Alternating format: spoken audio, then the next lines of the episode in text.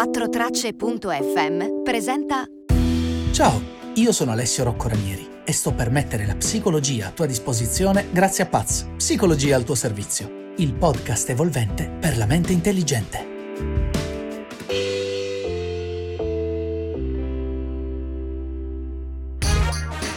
Benvenuto o benvenuta in questo episodio. Oggi scopriremo come allenare la propria soglia di sopportazione all'incertezza. È un mese a dir poco strano.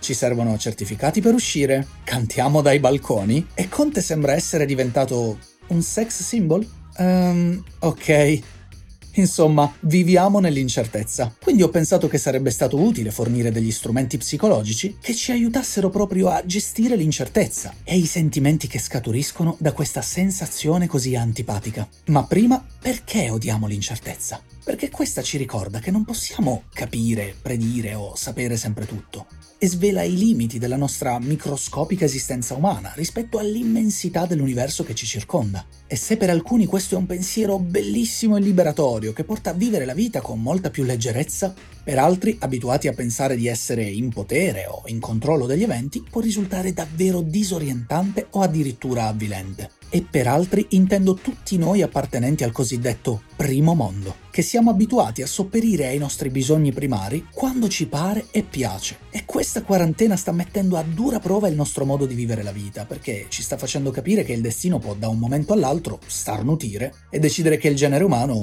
puff, ha fatto il suo tempo. Ora è il momento dei cefalopodi Fortunatamente questo non è quello che sta accadendo, anzi potremmo addirittura provare insieme a trovare i lati positivi di questa quarantena. E come dicevo prima, uno di questi è sicuramente quello di allenarsi all'incertezza, o meglio allenarsi a non essere dipendenti dalle certezze e a capire che non si può sapere o controllare sempre tutto, ed è assolutamente ok che sia così. Non tutti però abbiamo lo stesso livello di tolleranza all'incertezza e lo stress scaturito da questa mancanza di sicurezze varia da persona a persona. Questa differenza è dimostrata in uno studio condotto nel 2009 durante la pandemia dell'influenza suina e pubblicato dalla British Psychological Society, in cui è stato dimostrato che persone con una soglia di sopportazione dell'incertezza più bassa dimostravano tre caratteristiche abbastanza debilitanti.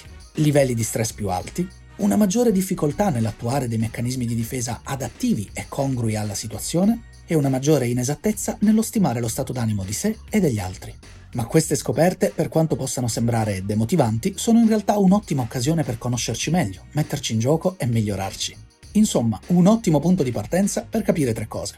L'incertezza ci provoca disagio, esiste una soglia di tolleranza rispetto all'incertezza e possiamo allenarci ad aumentare la nostra resistenza, la nostra capacità di sopportazione dell'incertezza. Infatti, come per ogni qualità fisica e psicologica, la ripetizione è la chiave per il rafforzamento. Esattamente come quando per far crescere un muscolo o per far nostro un concetto dobbiamo impegnarci ad attuare un tipo mirato di comportamento. Ad esempio, fare un esercizio specifico o ripassare un concetto, tante volte e per un periodo di tempo consistente. E il comportamento mirato di cui parlo in questo caso è procurarsi piccole dosi di incertezza giornaliera. Sì, hai capito bene, incertezza giornaliera. Ecco quindi quattro iniziative che puoi attuare anche durante questa quarantena per alzare la tua soglia di tolleranza all'incertezza. Consiglio numero 1. Allenati come non hai mai fatto. In questo caso YouTube ci aiuta davvero tanto. Se solitamente il tuo allenamento consiste sempre nella solita sessione di yoga o nei soliti esercizi di pesistica, è arrivata l'ora di mollare tutto. Aprire un video random di allenamento di Zumba per 30 minuti e provare a portarlo a termine. Ovviamente sempre secondo le tue possibilità fisiche. Insomma, non fare come me, che l'altro giorno ho messo su un super pump cardio workout di un'ora e ci stavo letteralmente lasciando le penne. Come ho detto, su YouTube c'è davvero di tutto, dai balli latinoamericani alla fitbox al pilates nudi. E non ricordo se il pilates nudi fosse su YouTube, comunque ci siamo capiti. Consiglio numero 2. Cucina qualcosa che non hai mai cucinato. Non hai mai fatto il pane? Non hai mai cucinato le orecchiette alle cime di rape? Eh lo so, sono di parte. Non hai mai provato a farti da solo il sushi lavando 50 volte il riso che non caccia mai tutto l'amido? Bene, è arrivata l'ora di mettersi in gioco e provare a preparare, possibilmente mangiare una ricetta sconosciuta, o esotica, o particolarmente difficile. e possibilmente fare qualcosa senza lievito che se continua così arriverà ad avere un valore di mercato più alto di quello dell'oro. Terzo consiglio. Metti via lo smartphone per un'ora, ripromettendoti di non guardarlo per tutta la durata del tempo prefissato. Insomma, testa le tue abilità di sopportazione. All'inizio potrà sicuramente risultare un po' difficile, ma dopo è tutto in discesa. Se puoi, nel tempo aumenta la durata dell'esercizio e cerca di analizzare gli stati d'animo che ti accompagnano nello svolgerlo. Cosa provi quando pensi di aver ricevuto un messaggio senza poterlo leggere subito? Quanto ti pesa l'idea di non aver risposto ad una chiamata? Ti servono davvero tutti quei meme? Penso che sappiamo entrambi la risposta. Quarto consiglio. Dimezza il numero di volte in cui ti informi sulla coronacrisi.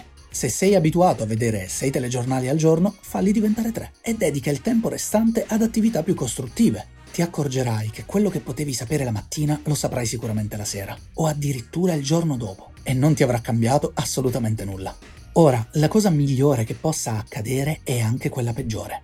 E cioè, io spero che la ricetta che preparerai faccia schifo. E spero che il tuo allenamento finisca con te ansimante che mi maledici per averti dato questo consiglio perché il fulcro di tutta questa storia è accettare che non solo non si può sapere sempre tutto, ma che a volte è anche giusto non controllare tutto e permettersi di vivere senza troppi schemi.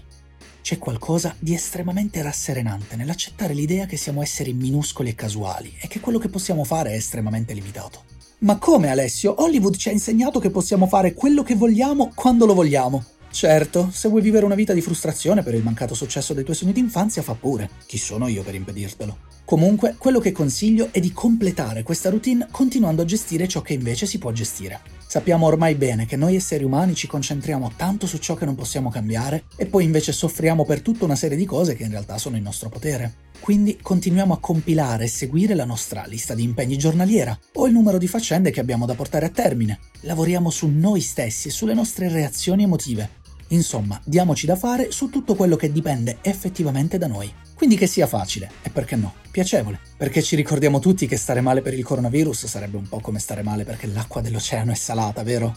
Sono cose che non si possono cambiare e dobbiamo avere la forza di accettarle e andare avanti. Di contro, ci sono tutta una serie di cose sulle quali abbiamo assoluto controllo, come il numero di volte in cui ci alleniamo, che genere di cibo mangiamo, quali emozioni coltivare e a quali non dar voce, come decidere di comportarsi con le persone con cui stiamo facendo questa quarantena o con se stessi. Tutto questo è nel nostro dominio e noi non solo abbiamo il diritto di esercitarlo, ma anche il potere di farlo. Io spero che questo podcast ti sia piaciuto o che tu possa averlo trovato utile. Se così fosse, ti chiedo di aiutarmi nella mia missione di divulgazione e di consigliarlo a qualcuno a cui pensi possa piacere. Ti ricordo inoltre che puoi supportare il mio progetto seguendo la pagina Facebook di Paz, Psicologia al tuo servizio, il canale YouTube Alessio Roccoranieri Psicologia o il mio Patreon. E ti ricordo che se hai dubbi, domande o proposte di argomenti, puoi sempre scrivermi al sito www.alessioroccoranieri.com. Io ti ringrazio per l'attenzione che mi hai dedicato e ti do appuntamento al prossimo episodio di Paz, Psicologia al tuo servizio, il podcast evolvente per la mente intelligente.